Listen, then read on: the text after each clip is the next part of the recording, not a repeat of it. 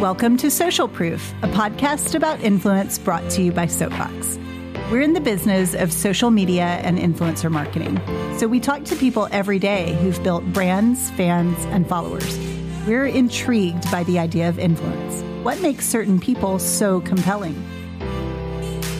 Join us each and every week as we raise our glasses with captivating individuals and dig into what it means to develop a personal brand and have true influence. Cheers to real people and riveting stories.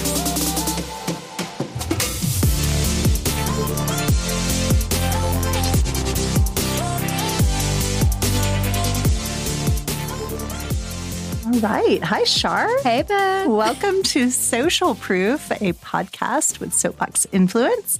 We are thrilled to have uh, Quinn Tempest join us today, who's someone I absolutely adore. Welcome, Quinn. Thank you for having me and cheers to you. I have a little sparkling drink as well. cheers. so thanks for having me. Absolutely. Well, this will be really fun. I think Quinn, you have such a compelling brand and story. I'm I'm just really excited to dive into it. So maybe for our listeners, uh, tell them a little bit about who you are and what you do with yourself. Yeah, well, hello everyone. Mm-hmm. It's so nice to e meet you in some way wherever you're listening or watching to this. Uh, my name is Quinn Tempest, and yes, if you're wondering, that is my real name. Mm. I've been told I often sound like Marvel's next superhero. Ooh, uh, who can probably control the weather with Tempest as the last name, and Ooh. that would be ideal because I live in Phoenix, Arizona, and we only just dropped to like sweater weather. You yes, know? yes. So, but really, my only superpowers for now are business strategy and coaching. So, mm. I mainly work with female founders to really create more purpose and profit through their businesses without burning out. Mm. So, we talk about mindfulness, entrepreneurship, business strategy, marketing strategy, and kind of the, the holistic bringing together of all of those things so that we can create our purpose. So love it. that's me. And we met through speaking. Yes. So I speak as well, or I mm-hmm. spoke before COVID. I still speak just at home. Yes. yeah, that's me in a nutshell. I love it. Yeah. And it's interesting. I loved hearing that synopsis of who you are, Quinn, because um, we actually, we, we had a guest on who is phenomenal. She's Sarah Jane Case. I think you may have crossed paths oh, with yeah, her. Yeah. yeah. At Megaphone Summit as well. Um, and she's an Enneagram expert. And so in typical seven fashion, you know, I think that everyone is my best friend. We've been friends for life. And I just, I don't hesitate to reach out to individuals who I am certain are my soulmate. My poor husband is like, oh my word.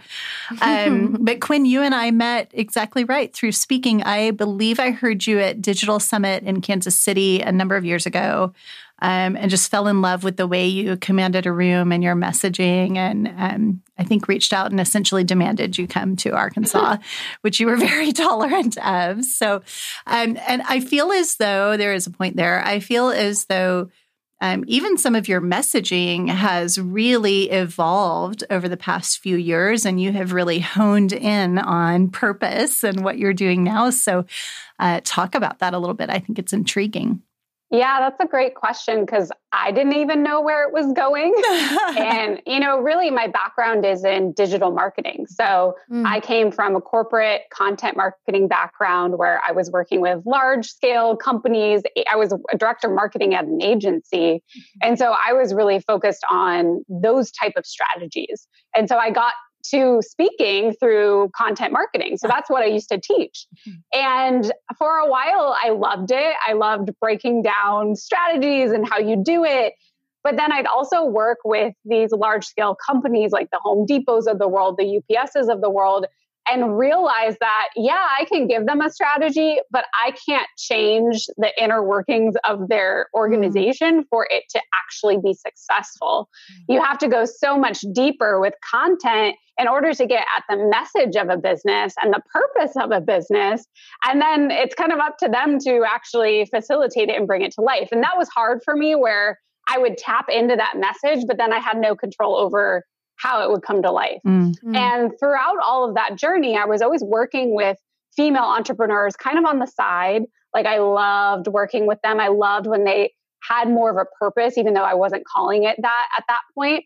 And so as I was speaking, as I was going out and just realizing I love marketing, but there has to be a deeper why behind it all, behind the business, behind the message, behind the strategies. Mm-hmm. Yet so many entrepreneurs and so many businesses I was working with, they were all up on the surface level. Like, why isn't my Instagram working? Why am I not getting my traffic yeah. to my blogs? You know, all those things we hear all the time. Yes. And I found that, well, if you can just really hone in on that why and that purpose and let your why drive your what, both as a person, as an entrepreneur, as a business owner, you you feel even better you feel mm. more successful you feel like you're you have a meaningful job and the what's actually start working better too because they're connected by a why mm. and so that was kind of my my progression from marketing to purpose was just this understanding that there has to be something that connects it all and there has to be something more meaningful at the root of business mm. and i found i could make more of an impact on entrepreneurs and small business owners, especially women, than I could on these large scale global right. national companies, right. you know? Mm. Yeah. So I really like discovered my message as I was out there putting out ideas and testing things and you know, now mm. I have this very succinct statement where I say I help female founders create more purpose and profit without burning out. And that took me 10 years to get to. yeah. Yeah. So. That's content marketing in and of itself, right? Just 100%. trying to constantly hone and, and center. So I love that. I I have loved watching you evolve. Um, certainly you never appeared scattered. You had a very clear approach and message and talent, um, I think, when I first encountered you. So to me, it's been really neat to watch that just get even more niched. Uh, we talk about that quite yeah, a bit. I mean, obviously, in our space, which is pairing those big, big brands, um, such as the ones you mentioned, uh, with creators and storytellers to um, you know, drive action and drive stories in a meaningful way. What matters to us most is someone who's purposeful, yeah, and who's not scattershot about the content and and the stories uh, that they're putting out into the world that they kind of understand who they are. So I, am thrilled to have you on in particular for that yeah. reason. And I think you brought up an interesting point about the niche because, mm-hmm. you know, that's such a sexy word in marketing Indeed. and, and content and everything. And I find that niches or niches, however you want to say it, they're often discovered through action. Mm-hmm. Like you're going to mm. get more clarity the more you put out there, the more content you create, the more response you could get, mm-hmm. and the more you feel connected to what you're doing and who you're doing it for. Mm-hmm. Yeah, I see so many influencers, content creators try to hone in on their niche before they've right. even tried anything. Yeah. And then they get so stuck in the idea of I have to know the very specific person and what their dog looks like and what they eat every day. You know, like all of these like random things. And like, no, no, no, that's gonna come with time. Yeah. It evolves over time the more you put things out there. So I always say clarity is built through action mm. and you're going to get clear and clear the more you do. You just have to get started. Mm. I feel like we needed to hear that, that. for even not so much soapbox. I think we we have a lot of clarity about what we do well and who we serve well, but for the podcast, even yeah. um, because we we have gotten there. I think as we've just you know hit record, as our friend Brian would say. Um, you know, there's this really interesting synergy between our clients at Soapbox, who are, you know, primarily shopper marketers and retailers and you know, individuals who work with some of the world's largest, you know, kind of household name brands, and then these influencers. But I really realized that they're this persona, right, Quinn, from our, our agency days, the the persona we're trying to reach with this podcast is oddly, I think, both, because someone who's working in shopper marketing by day may have that side hustle um, or that interest in becoming an influencer or vice versa.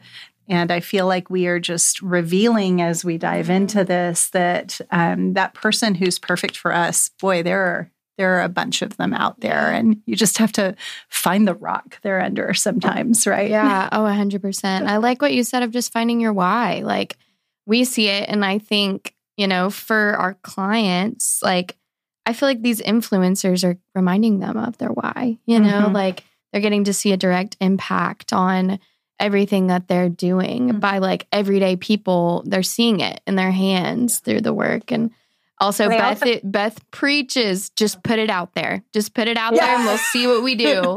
and so you're so right. It just ends up developing and you see it. You just have to take that leap of just just do it. Uh-huh. Yeah. I also think, you know, the the brands you work with are likely focusing and valuing the why more so now because they saw how ineffective it was to not.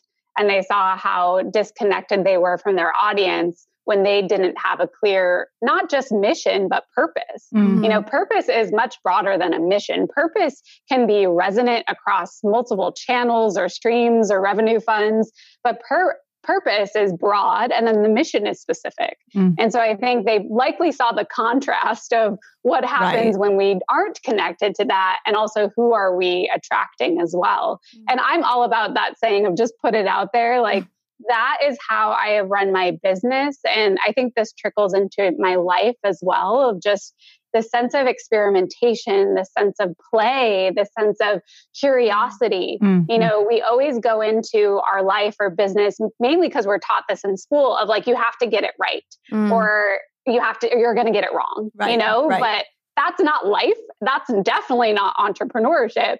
You just have to iterate, you have to start, you have to see what happens, and you have to adjust based mm. on the data and the insights that come back to you.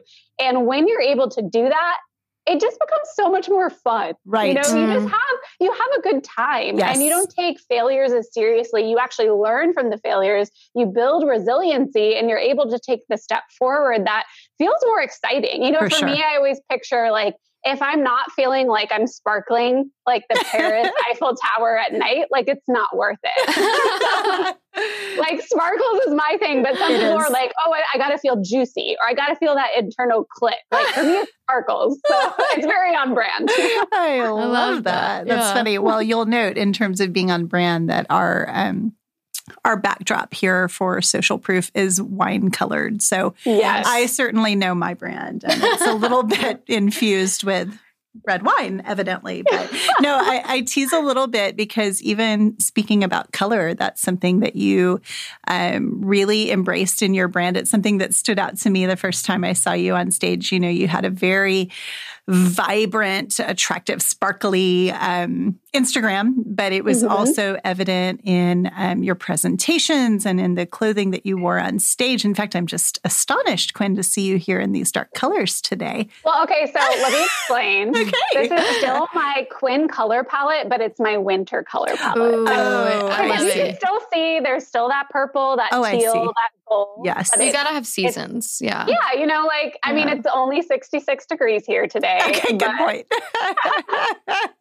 yeah, I mean, color has been huge for me, both as a differentiator, but just in my life as, mm-hmm. in general. Mm-hmm. Um, but one of the things that kind of led me to going in that direction in my brand was kind of surveying the land of other people yes. like me in my niche right. you know marketing strategists uh, you know designers women co- business coaches and what i found when i looked especially on instagram was that their aesthetic all looked the same. Yeah. Mm. And it was like white marble desks. You probably know the oh, aesthetic. Oh, yes. Uh, pink roses yes. with gold paper clips. Right. And I'm just like, that is not me. Right. It's very feminine. It's very beautiful. It's very Instagrammable. Sure. And I was just like, that's just not me. So right.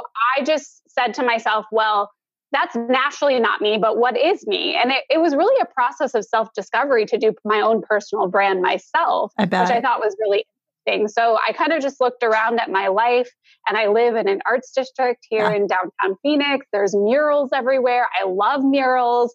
I bike everywhere because I don't own a car, which is kind of crazy here in Phoenix and probably Arkansas too. and, uh, you know, I just, I love being an urbanista. Right. And I've always loved color. And I was like, well, why can't that be my brand? Right. And so I really leaned into it and it made me stand out. People yep. resonated with it. And it also helped me go beyond just I'm a business strategist and consultant. Like I was able to create a brand mm. that people want to follow. They want to, they want to, they are interested in. And because it taps into what I'm all about, which is creativity and yeah. curiosity and magic and right. sparkles of course and yes. that that is what my purpose is is to help people bring their ideas to life and i want them to feel empowered at the end of the day so really the colors just help me facilitate my purpose. I love mm. that. I love that. It's so interesting. I think we even, Shar has done a wonderful job because she owns our marketing for Soapbox. And it's, I, I am a marketer, but I am not in I'm not great at aesthetic. So, yeah. you know, other people really have that vision, I think, for how a thing should look. I have a strong opinion in terms of how it should sound and be written. Um, so it's been really neat, I think, to watch Shar bring a sophistication, a, an iteration to our brand that has just a slight nuance of color and you know streamlining and sophistication. And it's just it's so intriguing to me how color and lines oh and all of these things can drive I know you're like brand. when you were saying that I was like oh yes I know yes. but I'm also like you um Quinn of just like I I keep telling Beth that I'm going to get her a brand guide because I keep changing things, but then I'm like, but I'm not there. I just like keep trying Soon. things and I'm like, yeah, I want to see where it gets and it's going to develop and it's going to, and I finally am there and I'm like, okay, it's been a year. like, but I, it does take just throwing stuff out there and just like seeing, like she was saying, like, we're fun, we're sophisticated, like, mm-hmm. it, we're this weird thing. But I really love what you said of just like, color really does have such a powerful impact. Like, yeah. I mean, our is teal like yes. soapboxes yes. and I, I was out. so obsessed with that at megaphone i still have a photo. of me looking down with my hot pink skirt. Oh i and remember i was like oh yes. stand, yeah standing on the uh, until until we meet again. Yes. And i was like this is the most perfect conference i could ever have gone to. Oh i love it. Oh i love that. Well you were such a smashing hit. I mean that was uh, in part one of the things that i think when we were thinking about guests for the podcast, we wanted to do something that you've done already in the few minutes we've spent together. You know, it's bring in primarily women who um, I think have carved out their space, you know, carved out their brand and really understand what it means to have influence, to wield influence. Um, the individuals we work with, you know, maybe emerging in that space and starting to craft and hone their brand and their presence in the world um, or they may have had some success and some rapid growth, and people started to follow them and pay attention. And then, you know, they were finding themselves adjusting and and or maybe even at a loss because they had honed in too much on just fashion or just food, for example. And so, I would love your thoughts, Quinn, on um, well, number one, what it means to have influence to you and then, secondly, how you wield your influence. You know, what are your non negotiables in terms of how you present yourself into the world? Oh, you're going deep. Gotta get dig deep. Yes. Yeah. And, you know, it's something I feel like I'm still uncovering is that idea of influence because for the longest time, I didn't think of myself as a typical influencer. Mm-hmm. And sometimes I don't even now. You know, I think of myself more as an entrepreneur and a businesswoman. But that being said, I also approach my brand in the sense of, yes, I'm an entrepreneur. Yes, I have a business, and not that influencers don't, it's just a different model. Right. But can I approach this in the way an influencer would by creating a world and mm-hmm. creating an ambiance and creating a feeling? And so I'm still kind of grappling with what that all means but I know very clearly how that comes to life in my business. Mm-hmm. And for me, it's influence for me is all about empowering others. Mm-hmm. And I that's what I encourage even, you know, members of the community I run to do mm-hmm. and people I work with is thinking about what is the impact that you want to make and who do you feel most called to serve. Mm-hmm. For me, it's women who feel overwhelmed, who feel like they don't have the skill set to bring their ideas to life. They feel all over the place, yet yeah. they have a really good idea. Yeah. And so for me, that gets me so darn oh, excited. Cool. I immediately look at that and I'm like, okay, what can we do? Like, how can we help you break past some of these mindset blocks? How can we help you learn more about yourself mm. and dig deep so that we can get to that core and bring that why to life in everything you do? So for me, influence is all about the impact I make, which is helping people bring their ideas to life, helping them realize a vision that they've had for years, decades even, yeah. and seeing the empowerment that comes from that. Mm. I mean, I work with 57 women in my community. It's called the Create Your Purpose Collective. And I get messages from them every day of them just learning more about themselves, learning more about how they can infuse themselves into their businesses mm-hmm. and realizing that they could have done it all along yeah. and that I'm just kind of giving them permission. Right. And that's that's what influence is just I'm giving you permission to be yourself, to create these things that matter and to bring your ideas to life. I love that. It's interesting. You said a couple of things that I love there because it's you know you, you said I, I, maybe i don't think of myself as an influencer. I think of myself as an entrepreneur and a businesswoman which i think i would love for every influencer to think of herself or himself yes. that way. But mm-hmm. then vice versa. I love what you said about sometimes you take on that mindset of an influencer in crafting creating a world telling a story setting a scene. Um, and I, I, think there's room for both and it's so interesting um, you think about influencers, you know, it's become such a thing, right? Where, mm-hmm. you know, it's almost a almost a dirty word, right? And yeah. we we often have to clarify with um, our clients, you know, when we say influencer, we don't mean Kim Kardashian, right? Right, right, right. We mean um, that kind of slightly aspirational but very real um, mom next door or you know dad who's I always use the example of our friend James, who you may have met at the conference. Who, yeah. you know, he's he's a podcaster, he's a YouTuber, he's a Volkswagen lover yes, and stay-at-home dad. Yeah, he's got a very vibrant personality, super fun. Um, that's an influencer, right? It's someone who's simply, I think, putting their life and their story out there and knowing that perhaps there are others on the planet who will resonate with that story. So I think you shared some really interesting tips there. I know Shar, as a marketer, was she basically arm wrestled our other um, host to be able to do this one with you today. It's Quinn. true. yes, she won. Yeah. well, tell me more, Shar. I'm like, woo. no, I love. I I feel like I. Well, of course, I feel like what's great about um, this podcast is it gives me permission to like fully creep on our guests. I'm like, hmm, I'm gonna just go through and look at everything.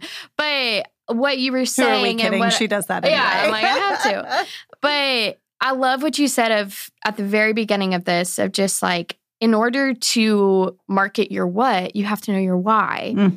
And I feel like we try to, I mean, one of the biggest things and one of the foundations of this podcast is just our culture here at Soapbox. And, you know, these people that you are coaching, one person can have a huge impact. Like, I mean, we all go off of best energy. Like we do. There's too much you know, of it. Or like you go out, like if there is a bad seat, like it is, you see it. And we have been become very protective very. of our culture. Yes. And so I think it's very important, you know, whenever I'm frustrated or something, like going back to your why. And like mm-hmm. I think it, it's so cool that you've done that for people because so often you're looking at just your brand and your company and your product and what you're doing, but it's the people that are running the company. Like, yeah. And it's interesting too. That's such a good point because a lot of times when I'm coaching my members, they still want to just talk about their brand purpose, mm. which is great. And sure. that's a layer on top of your personal purpose. That's deeper. Right. And so my goal is to help them get out of that marketing think yeah. and get below that and mm. say, what's your purpose, Beth yeah. Shar? Right. What is your mm, purpose? Right. And then how does that come to life through your business. And oftentimes, what happens in the between in that space is things start changing. That's when they have to yeah. rebrand, or that's when they get rid of service offerings, or that's when they realize this isn't the business they wanted to build at all. and, you know, it's like, sorry. Yeah. Uh, but really, there's some really interesting stuff that happens once you go below the surface mm-hmm. and then let that drive what comes to life above it. Yeah. And oftentimes we just stay at the top and we don't go below. So we don't know what's there, what could be. Mm-hmm. Yeah. You know, it, it's interesting. We Shar brought this up. We we've gotten a little obsessive about our culture, um, meaning that you know we've seen where a bad seed or two can just totally rock or uh, nearly sink the boat, and where good seeds and collaborative people who work incredibly well together. You know, it's that rising tide lifts all boats kind of thing. So we are really into talking about culture and your typical workday. And so I'm curious, Quinn, with you pouring so much of your energy into your clients and the community you've built, which I'd love for you to talk more about. What's your typical day like?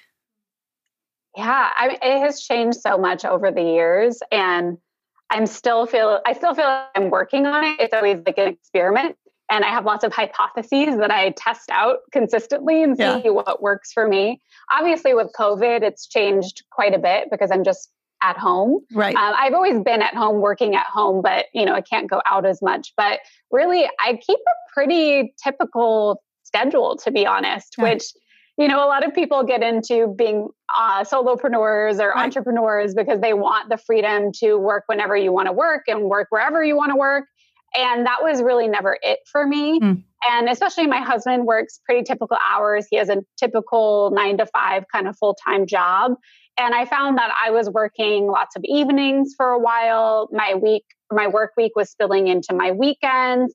And I just felt like I wasn't present to both myself outside of work, mm-hmm. if that makes mm-hmm. sense, like yes. my non work identity. Yeah.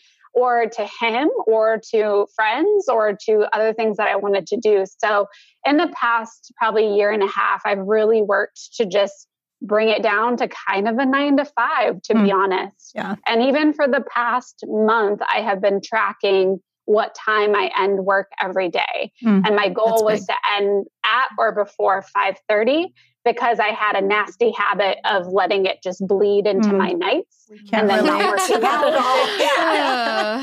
yeah. So I mean, it's just I, I kind of looked at my day and I was like, how can I engineer my day in a way that's aligned with my values, that's aligned with what's important to me, and kind of tweak it as I go. Yeah. And so I'm kind of a typical worker, but I, you know, it's different when you work for yourself. You yeah. can kind of take a couple hours off or work a couple hours here. Yeah. Um, but I've tried to limit it so that I feel healthy. Right.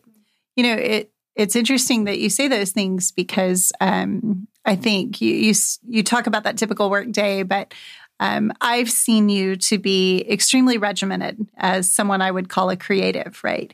You mm-hmm. have a very non negotiable approach to how you handle email. Um, yes. You, um, you know, it, it kind of strikes me like, you know, when you have guardrails, you know what to stay within. And so I love watching you as this supremely creative entrepreneur, but you only check email at certain times. You have a very precise way that you communicate and you present yourself to the world. So talk to us about that juxtaposition. Does that give you freedom to be regimented? Yeah, that's such a good insight. That it's funny. It's funny like, to hear someone say, like, yeah, it's, it's just kind of funny to hear someone say like what I do that I do. um, and honestly, like a lot of that came from the fact that I used to be literally the worst at boundaries. Mm-hmm. Um, you know, like even my first job out of college was a marketing agency, and I burnt out so badly because I had no boundaries and I ended up in the hospital. Oh my gosh. So I learned my lesson. Well, I learned it and then I unlearned it and then I relearned it like eight times. yeah. That's how it works. Like a toddler. This, exactly, like a little child. But yeah, now I'm kind of at this point where, you know, if if you don't set boundaries, other people don't know they exist. And so they're mm-hmm. just going to set their own for you. Mm-hmm. And. I also needed to set boundaries for myself because I have a really strong inner motor Mm. I am very self motivated. Like I am, you know, I can do anything on my own, but that means I'm going to do everything on my own and I'm going to do it all. Right. Um, so like, uh, like it's kind of like partly for me to like rein myself in mm. and partly for other people to align expectations with what they what they should know of me. Love that. So yeah, some set things I do like email once a day I'm not going to respond right away. mm-hmm. um, I kind of have to train people that way because otherwise they will literally like yes.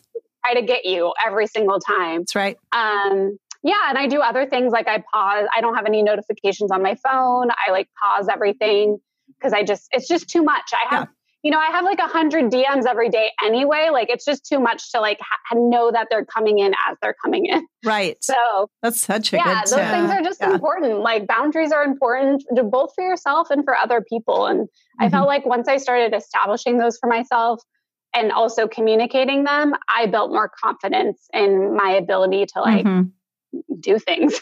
so I love that. I, I, mean, you have literally in your email signature, this is when I respond to emails. And I love mm-hmm. the way, you know, you talked about training people and setting boundaries and expectations. And I'm actually a little curious if you have any. I, I was never diagnosed with ADD, but I think we can all agree I'm exhausting and very high energy. And so, you know, super early on as a child, my mom identified that in me.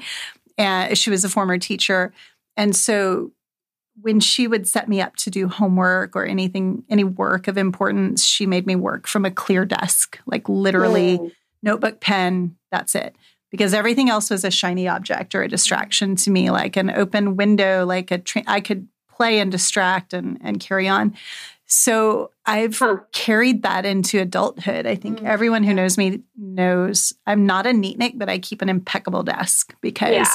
anything on that desk is grounds to get me like you know, down a rabbit hole and away from what I need to be doing. So I'm curious how you came to some of those discoveries about yourself because I mean, that's very mature, and most people spend a lifetime grappling with managing communication oh, yeah. or just self managing, like, yeah. you know, wrestling with who they are to get things done every day.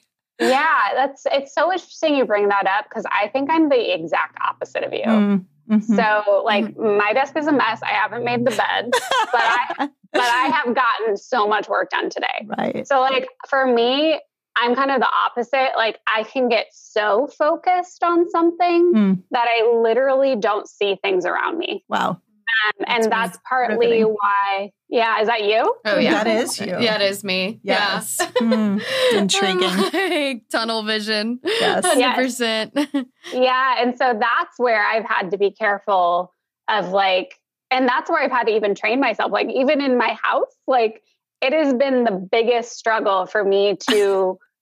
like like to actually see that there's like something on the ground because I'm just, you know, like honestly, mm-hmm. I just, I'm so focused on other things or I'm in my brain. Like I, it just doesn't even dawn on me. Yeah. And so what I've had to do is just build this mindfulness muscle and also mm-hmm. like build it into my calendar. Like for a while when I was really struggling with the tidying thing, yeah. I would put tidying on my calendar as a recurring task. Shar goes, light bulb. I'm like, that is so, that is what I need to do. Done. If I take anything yeah. from this podcast, do it. And put a little emoji. I put a little trash icon and Ooh. I was like, oh, it's tidying time. Ooh. That's good. And then I made tidying fun. So then I would start listening to a podcast while I tidied. Yes. And now I freaking love to tidy. Oh my gosh. That's that me. I always have to have like I'm like, I will put away my clothes if someone sits here on my bed and talks to me while I do it. That's so funny. have to. I love that. Yes. Yeah. yeah. So it's been interesting. I think honestly, a lot of it comes down to mindfulness. Mm-hmm. Um, you know, yoga has been a big part of my life, meditation, and then therapy, a different type of mindfulness. Yep. I just like understanding who you are and why you do what you do or why you don't do what you should do. Yeah. and just like building that mindfulness muscle and then using tools that we have available to us, which is cool now in 2020. There's lots of things we can do to kind of like get us to do things. Mm-hmm. Um, and it just takes time, it takes awareness, and it takes that habit building. And I feel like the fact that I've been able to be an entrepreneur has given me like almost an experiment lab of myself to play with these ideas. Mm-hmm. And that's really cool. You know, I don't think I would be able to do that if I was like going to an office and being told what to do. Mm-hmm. I think this for me is the perfect thing. For a lot of people, it's not. Yeah. And that I've kind of made myself into this little experiment lab and it's kind of fun. I want to dig into that yeah. because you've said several things throughout this conversation. You dropped little clues along those lines. You you know, being a lab and experimenting and you're quite data obsessed. It sounds as mm-hmm. though like you've, you know, you've tracked all of these different things about your, you know, the end of your workday and and what works for you. And I'm that way too. You know, I love my Fitbit sleep data. I'm, yes, you know, this ultimate nerd into like trying to gather all these data points to like self improve, not because I have some ladder to climb or aspiration, but just like that idea of honing steel and becoming, you know, a better version of yourself. And so talk a little bit about those experiments and that data and that love you seem to have for honing as well.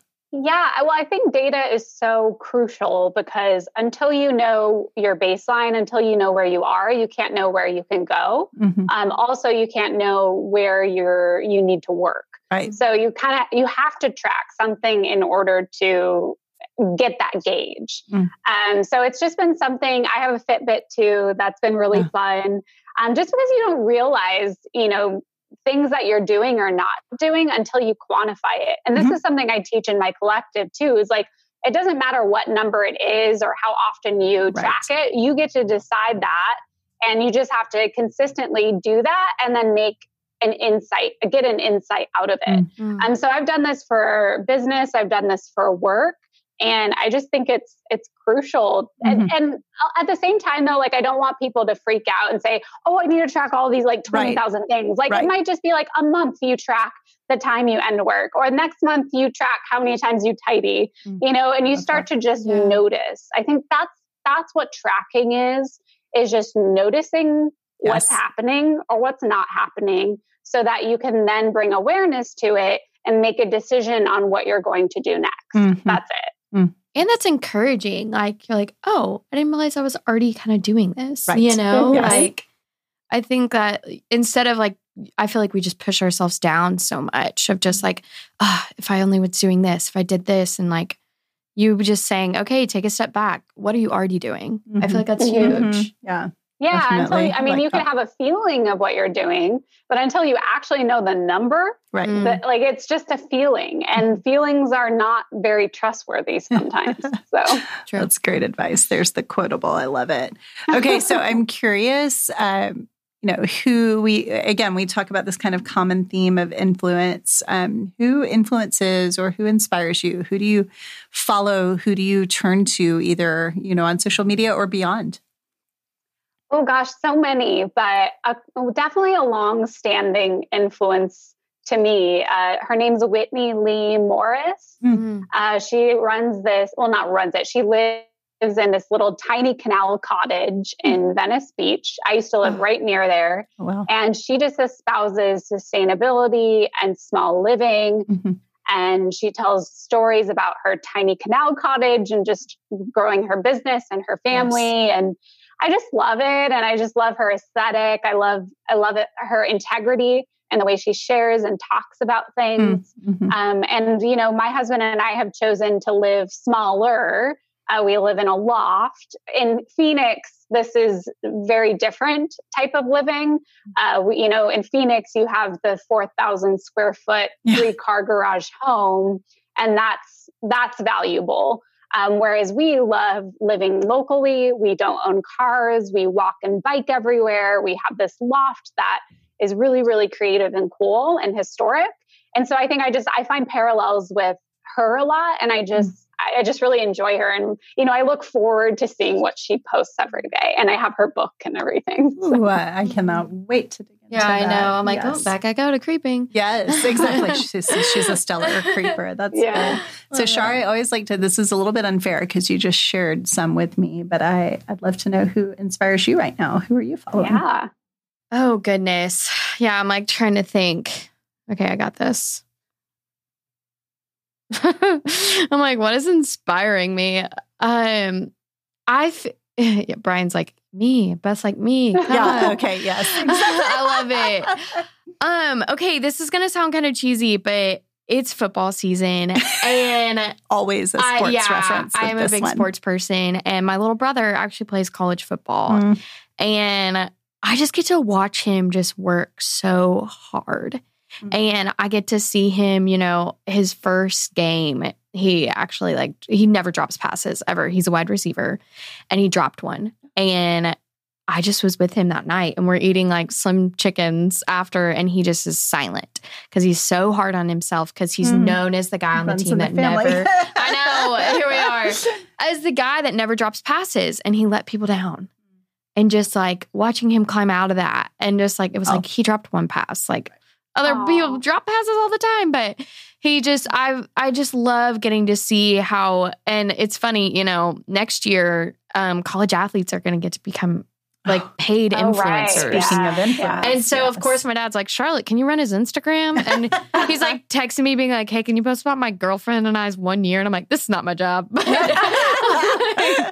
but it's cool that, like, again, what we've talked about is just everybody has an influence. Yes. And these athletes are about to have this influence in a different way of like on the field, people are screaming at them and they're about to have a pre- presence online too. Right. That's and so just watching him build his brand and who he is and I watched an interview of him last night. It's been cool just to be his biggest supporter, but I'm also just inspired by him, yeah. my little brother. You'd be a fan of him, even. You'd follow him on Instagram. I would. I would. If he wasn't just an average Joe. Yeah. Pitching footballs. So cool. yeah. Really I love is. too how you say you can like bring, build a brand and become what that is. And you know, I feel like there's a lot of like negativity around that idea. Yes. I know you, mm-hmm. you, you ladies get it. We, I get yeah. it. But like, there's a lot of negativity with people who don't get it, who are like, oh, you just, you have to be a brand nowadays. And I'm like, being a brand is the coolest thing. Yeah. Right. And I've had so much fun and I've learned so much about myself. But I understand from the outside why they think that. But I also sure. feel like if they just like sat through a branding session, it's like more about just learning about yourself and how right. to communicate. Yeah. well, and it, I love listening to the way you just portrayed that because to me, it's it it almost feels like you know it used to be common it still is in, in some areas of the south to you know enroll in cotillion or an etiquette course or emily post or you know all of these things. You were sort of trained on how to conduct yourself in the world and how to behave mm. properly and all of these things. And so we've it's been a little bit of a departure from that but influencers it goes back to what you said quinn right they they have that storytelling mindset and that kind mm-hmm. of entrepreneurial or business person mindset and probably we'd all behave just a little bit better if we had a playbook right mm-hmm. if we mm-hmm. had an etiquette book or kind of the mindset of an influencer who believes that they go out into the world each day um, with a carefully honed brand and a story to tell, which doesn't mean that brand can't be fun or relaxed or casual um, or whatever the case may be, yeah. but just to take on that mindset of having a brand and protecting that brand, like uh, we could all stand to do that, whether we're making money as an, a quote unquote influencer or not. Yeah. And I feel like you have a brand without even realizing it. Yes. You know, obviously, yeah. I'm like, okay, Beth, she's really good at her words. She likes wine and she loves people, you know? And it's like, all it takes is being identifying and then honing in on that. Mm-hmm. Like, and yeah, you can just go. And that's what you further. do with purpose. I mean, that's why a brand is just a natural extension of your purpose. And mm-hmm. that's why I don't feel like a brand is icky to me. Right. I think it's empowering. Right. Yeah. I love that. Yeah. That's really neat. My my husband is um so he's a scientist, a chemist. And so like he's not really sure i think most of the time what i do right and his, his which is so fair right? And his line which i love is that he gets paid to think and i get paid to talk. And i'm like mm, i'm not going to argue with you. That's fair sir. Um, but i think it's really interesting to say to your point about having a brand or it being icky if you aren't in or touching marketing in some form or fashion, right? If you're a, a scientist or a philanthropist or, you know, a, a social worker or a healthcare worker, this whole world must indeed seem so concocted, so fabricated, so trite. And then I think to your point, if you simply sit in like one branding workshop or get in that mindset, you realize, well, there's there's a lot of merit here to this space. And mm-hmm. Mm-hmm. I always think about the fact that influencer marketing is not new. You know, it, the platform of social media, maybe, but we're going back to word of mouth marketing, which is someone being passionate about something and spreading the word about it to the people who are in their sphere of influence. So, yeah, I just I like how you've kind of captured some of that and uh, told that story, Quinn. Um, talk a little bit about your community or about some of your products and the things that you put out into the world um, and your services. I think it's so interesting. Yeah, and this is actually pretty new since even I saw you, I mm. believe, because I launched the collective, I think, right after Megaphone a That's year right. ago. Yes. So it was in September last year. Yeah.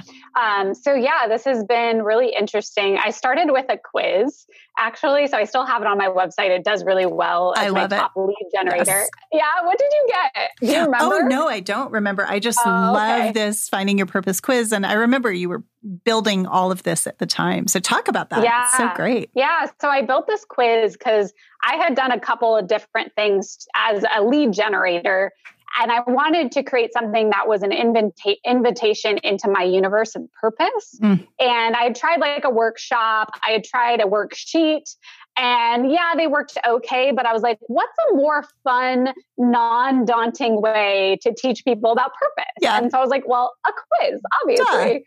and so I worked for a couple of months thinking through how I could kind of create segments or personas, purpose personas, uh, to group different types of entrepreneurs into Uh-huh. these purpose people. Yes. And so one of them actually was based on influencers. So that's the inspiration, which is all Mhm. about storytelling. Exactly I think everything that you was said. yeah. Mhm. I'm remembering now as you yours. talk me through it. Yes.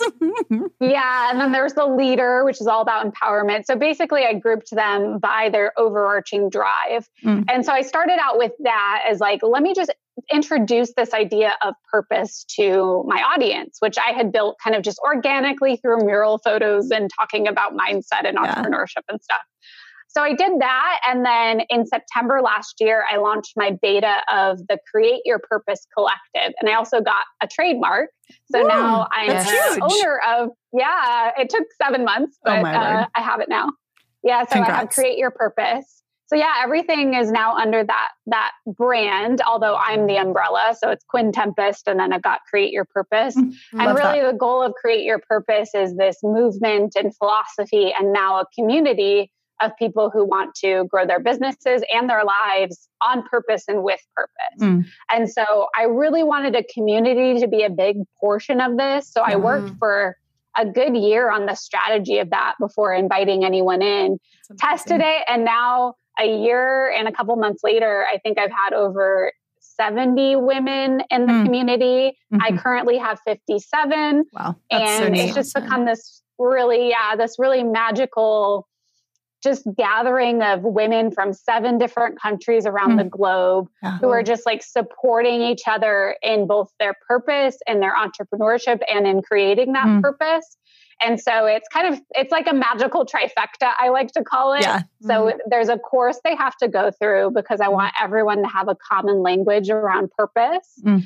And then there's coaching from me, and then there's the community aspect. That's so great. And it's just become, yeah, it's just my favorite thing I've ever created. And Mm. I hope by the end of next year, I can have 100 women at, in it at a time. Yeah. I don't want to make it a really big one. I want it Right. to feel intimate. But yeah, so that's my big offering now. And I still do a bit of consulting, a bit of strategy work, a bit of speaking, but with COVID, that just Sure. obviously went completely away. Yeah. Um, but yeah, I'm really leaning into the collective and doing more with Create Your Purpose. Well, I hope people will check that out. I mean, I really do. I'm, I've been so impressed with the way you've, um, yes, just I think built and honed all of this. I've enjoyed watching your journey, and I think it's so appropriate, as we talked about when we first met, for influencers, for anyone who is building that kind of Yeah. brand and purpose. And I feel like it just like I love that you're bringing people together Mm. and like under the same Yes. like they're all searching and wanting to find their purpose and just like feeding off of each other. Even just like, what do you guys think of this? You know, we all just want that affirmation or even just that like, okay, there's other people out there like me that are searching for that. I feel like that's exactly. so encouraging. Yeah, and you know, I just got to the point where I had an audience, but I wanted my audience to talk to one another, not just Mm. talk to me. Mhm. And so Yeah. that's really where the idea for our community came about. And I'm actually right now transitioning us because we've been in Facebook since the beginning, Mhm. but now I'm building a whole like private community hmm. platform that has an app we and relate. everything. Oh, So we it's need to gonna talk feel, to you. yeah. We I'm just did the same to. thing. It's going to be great. It, it was I just awesome. We just did the more same thing. That's cool. Yeah. Yeah, to your point about that exclusivity, I mean, I think people want to, when they're joining something like this, they want to feel like they're part of something distinct. And so we just, as Shar said, we relate to your move away from Facebook. It's made a world of difference for our influencer community. I think they just feel cared for and seen uh, Mhm. differently. And truly, we see them more because the algorithm's not affecting, you know, those conversations. Yeah. So Yeah.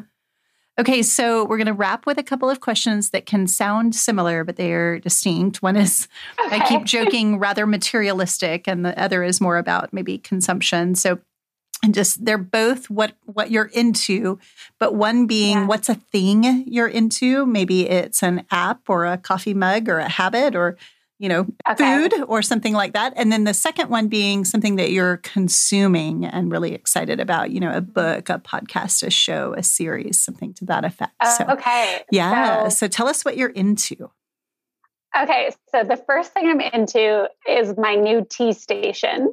Ooh, tell us. Yes. Love it. So I I love tea. I'll have coffee too, but I love tea. And so every morning I make a homemade tea latte. Ooh. And I have all different kinds of options. I have matcha, which I just got a new matcha set Ooh, for my love husband matcha. for my birthday. Ooh. And I have like some herbal tea. I have lots of different tea. And so I got this like cool two tier thing from World Market where I mm. have all my fun tea stuff, but it's like cute and pretty and Perfect. lovely. Yes. Yes. And so I like go there every morning now and like have my ritual. And it's like the little thing that I love because love it that. starts my day off in a nice Love that. way. Mm, Mm. that's so good. Yeah. Yeah. What about you, Shar? Mike Beth, what about Yeah. you? Oh, are you Wait, punting to me? Yeah, Yes. punting to you. Okay, Sports. well, um, I'm concerned that I may steal yours because it's something you reminded me of earlier today in a conversation that I am so into. And now seasonally, I feel like it's back and similar to your tea, and that's golden milk. So we, I discovered golden milk last year. This was So brand good. new to me. So it's the, for those who are not familiar, it's it's basically a turmeric blend Mhm. um, with like cinnamon and cardamom, and you can you can buy the kind of prepackaged or certainly make your own, and then you mix it with like a warm like an almond milk or a regular milk or whatever the case may be, and it just ends up making this like spiced. I don't know. I'm not an eggnog drinker, but it strikes me as being eggnoggy, I agree. right? Yes. Um, but just also like really good for you and really calming and Yeah. comforting and Homey. delightful. So Yeah. I will be having a golden milk tonight because you reminded me Mm, I it's time. reminded It's not 66 degrees. We're not in Yeah. Phoenix. It's cold. It's rainy and it's cold in Northwest. Arkansas. So Yeah. that's what I'm Oh, into. gosh. What about you, Shar? Okay. I'm going to say the mornings. Ooh, I know I am Shout a night mornings. owl. I am a night owl completely, but I really have seen how sweet it is to just like ha- start a morning off right. Even like Nice. I, I'm a black coffee drinker. I do love my um, matcha lattes, but I mean, I have my coffee set on auto brew, so then when I wake up, I'm smelling the aroma Mm. of coffee Nice. and it gets me up and I do some yoga. I have my quiet time. Mm, I love mornings. And I mean, it, I, you you do. Beth will like be like, "Sorry, I went on a hike this morning at like seven a.m." and I'm like, "Okay, perfect, Okay, yeah, great. yeah." But I really have seen that of just like it helps me, kind of like what you were saying, Quinn, of just like it helps me already be started so that I can jump right into the day. Yeah. Not feeling like I'm overwhelmed by everything I have to do on my Mhm, list. I'm like, yes. I've already accomplished stuff. Gives you some calm. Yeah, I love Yeah. that. And some purpose. yeah, yes. purpose. I love it. Yeah. Okay, Quinn. So then the next one is just what are you? I like all the words around this. Evidently, I'm a foodie because I'm like, what are you devouring? What are you Yeah. consuming? What are you Mm. inhaling? Mm. Okay, all things Peloton. Oh, you've drank the Kool Aid. Well, okay, I don't have any of the machines and I don't plan on getting them, but I Oh, have intriguing. the app. Okay. Ooh, yeah, so you don't you don't have to own the bike or the tread. I love Okay. that. Yeah, once Mm. everything shut down, and we actually had a bad summer here with COVID because it's so hot, you have to be inside. And so everything was like shut down in the summer. Yes. And so, like, I normally go to Orange Theory and couldn't go. So, we have a garage and we don't own cars. So, we Oh. built out a little Mm. home gym. That's so cool. So Oh, we have, awesome. yeah, we have a treadmill, a bench, dumbbells, lots of cool stuff. Oh, that's and cool. so I use the Peloton app. I Hmm. was using it on my iPad, but I just got a fancy TV for the gym. Ooh. And yeah, so I'm just like kind of obsessed with like following all the instructors and like picking my favorites Oh, I and have to stacking do this. classes. It's good. yeah. Yes, it's super good. And you can pick like all levels and different types. So I yeah, I'm pretty obsessed and consuming a lot of it. That content. This is great because their branding has certainly, as a marketer, I'm like I respect it and I want to dive in. Yeah. But we have a stationary bike that's not Peloton. I didn't even think about that. Yeah, so yeah, you can use great. it. You just have to do the app, and it's like twelve ninety nine a month. Oh, this is good. Yes, I like that. I'm looking into this. See, I've been mm-hmm. influenced. Thank you so much for that. Perfect. so, what are you devouring, Shar? I. It's so funny. You're like, oh, devouring, and I'm like, I think I'm devouring a lot of food, but I am. um, I recently just like dove in and bought all new pots and pans. Oh, and that are just like I, yeah. they clean so easily, mm. and it's made me just love cooking more because like so yeah. cleaning at the yep. end you're not just like oh i'm trying to get this grease off yeah.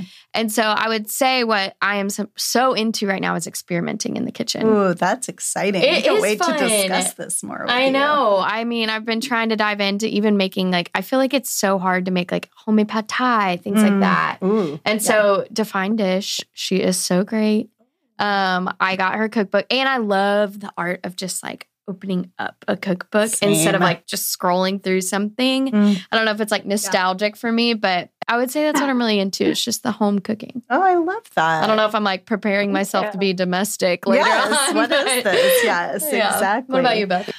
Um, okay, so in true seven fashion, we were just talking about Enneagram. I'm always reading multiple books at one time, and it's just a train wreck. And then I, I find myself counseling my 10 year old just read one book from start to finish. And then I'm like, I don't practice what I preach at all. so, one of the books I'm reading right now is Circe by uh, Madeline Miller. Oh, it was it's so really good. interesting. I Are you, it. Have you read it? Yes, I am a Greek mythology freak. Okay, I love so, that. I literally just started it. I love it already. Oh, so good. Yes, I want so, to read all her other books. Yes, me too. I mean, I can just tell from her writing style. So, Shar, it's yeah, um, and and maybe I don't know. Maybe you should talk about this, Quinn, since you've actually finished the book. But um, it's basically an interpretation um, of the primary female character in the Odyssey um, Circe. And so she's abandoned on a desert island, and it's a retelling mm. of her saga. Um, and Quinn, I know you can relate to this. I just the the female lens here and her mm-hmm. interactions with Ithacus and all of these, you know, very well known and strong male characters is what's drawing me in. So you should speak more about it since you've completed it, Quinn. What did you well, love yeah, about it? I mean, I loved it uh, for those reasons. And I also was a classic civilizations minor in college. Mm, so, because I had some extra time and always mm. just loved mythology and all of that.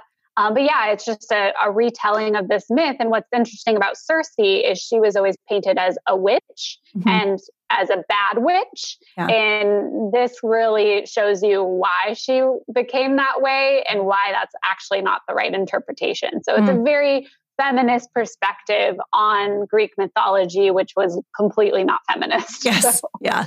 Yeah. That's interesting. Yeah. My book club, um, I I put the book up. I put up three books this month, which is what we do. And we ended up choosing two, one which I've already told you about, and Circe. So we have to read two books by January, which I'm not mad about. So I'm really excited about it, diving into it. Nice. So yeah.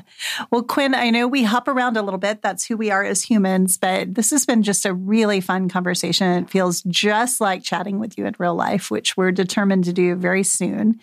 And I know, I know. Yeah. I hope, I hope we can one day travel again because yes. I actually loved coming to Arkansas, Aww. except for the humidity, but I loved it otherwise. I was about yeah. to say that I need to come to Phoenix. Oh, Phoenix, yes. I still haven't done yeah, it. Just, so. Uh, just don't come like June through September, but uh, every other month. Oh, I'd be every so sunburned all the time. You would. You would. Yes, it's yeah. true. Yes. Well, we will make that happen. I can't thank you enough, Quinn. I know um, our listeners really enjoyed hearing your story and your purpose. So thanks for sharing with us. We loved having yeah, you. Yeah, and thank you. I love what you've created and you guys ask some of the best questions of any podcast I've been on. so you're, you're on to something yeah. good here. Cheers to that. Love it. Cheers yeah. to that. Thanks so much, Quinn. Bye bye. Thank you. Have a good one. Bye.